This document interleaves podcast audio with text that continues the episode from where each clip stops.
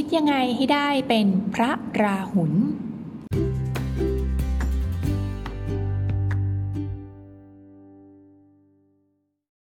เล่าเป็นนิทาน สวัสดีค่ะ คุณเคยคบคนผิดไหมคะ พอรู้ตัวอีกทีก็สายเกินไปแล้ว เอ๊แล้วเรื่องวันนี้เกี่ยวอะไรกับพระราหุล วันนี้จะมาเล่าเป็นนิทานให้ฟังค่ะ บุคคลที่พลิกความคิดจนในที่สุดเป็นพระอรหันต์ ลูกเศรษฐีสองคนค่ะ พอเสียชีวิต พบว่าเฮ้ยสมบัติมีมากมายเลย แต่ก็เลยคิดว่าแม้มีสมบัติมากมายอะ แต่ก็เอาติดตัวไปไม่ได้เลย เพื่อนคนนึงก็เลยบอกว่า เอ๊ะทำยังไงนะ จะเอาสมบัติติดตัวไปด้วย ก็ต้องทำบุญค่ะ เขาก็เลยเนี่ยสร้างโรงทานไว้ วันหนึ่งค่ะ เขาทั้งสองเนี่ยได้ดูแลดาบท แต่ดาบทคนแรกเนี่ยชอบที่จะไปนั่งที่เมืองบาดาลก็เลยให้พรเศรษฐีคนแรกค่ะว่า นี่นะให้สมบัติเนี่ยจากเมืองบาดาลเนี่ยโอ้ให้เธอได้สมบัตินั้นโอ้แล้วก็พรรณนา ความสวยงามของเมืองบาดาล แล้วเศรษฐีคนนี้ค่ะ ก็อยากที่จะไปเมืองบาดาลตั้งความปรารถนานะตายไปนะ ขอให้ฉันเนี่ยได้ไปอยู่เมืองบาดาลส่วนดาบทคนที่สองค่ะ ชอบไปพักที่สวรรค์ค่ะ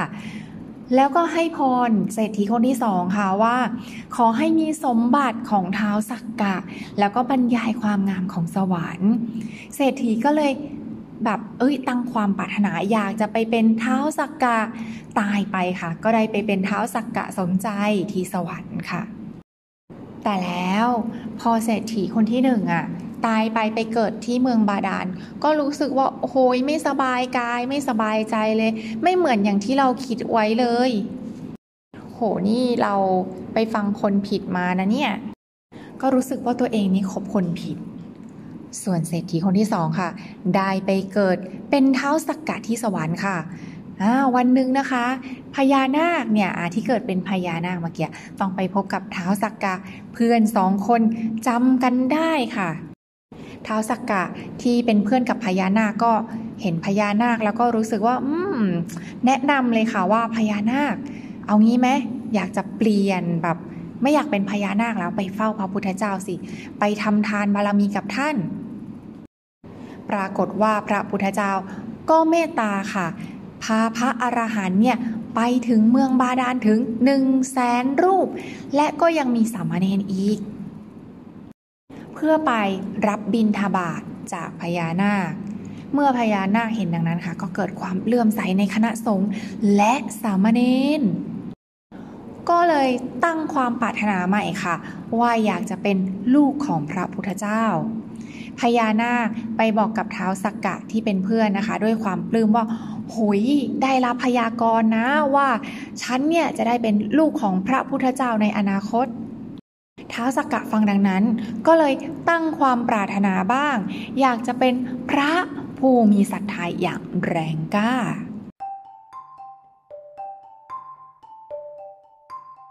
รากฏว่าในอนาคตค่ะท้าวสักกะเนี่ยก็ได้เกิดเป็นพระผู้มีศรัทธาอย่างแรงกล้าจริง ๆและพญานาคนะคะที่เคยหลงเชื่อคนผิดนะ จนร่างกายของเขาเนี่ยเกิดเป็นพญานาคเนี่ยก็ได้เกิดเป็นพระราหุลค่ะ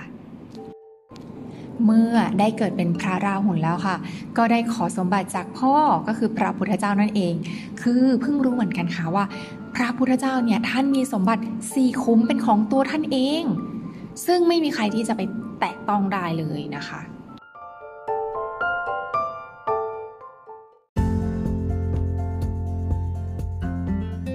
จากเรื่องนี้นะคะก็จะเห็นว่าคบคนเช่นไรย่อมเป็นเช่นนั้นนะคะ และในคำกล่าวนะคะของมงคลชีวิตข้อแรกเลยนะคะ ก็คือไม่คบคนพาล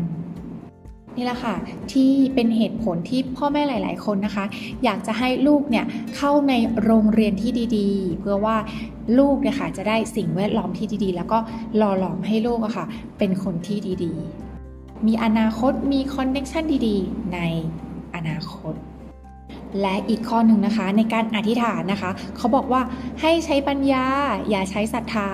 ก็คือแบบใช้อารมณ์ในการแบบอธิษฐานอะไรอย่างเงี้ยเห็นว่าอันนี้มันแบบคุยดีจังเลย แต่ว่าเราไม่รู้เลยค่ะว่ามันเป็นยังไงเราต้องตรวจสอบให้แน่ชัดก่อน ก่อนที่จะอธิษฐานไป ก่อนที่จะตั้งเป้าหมายไป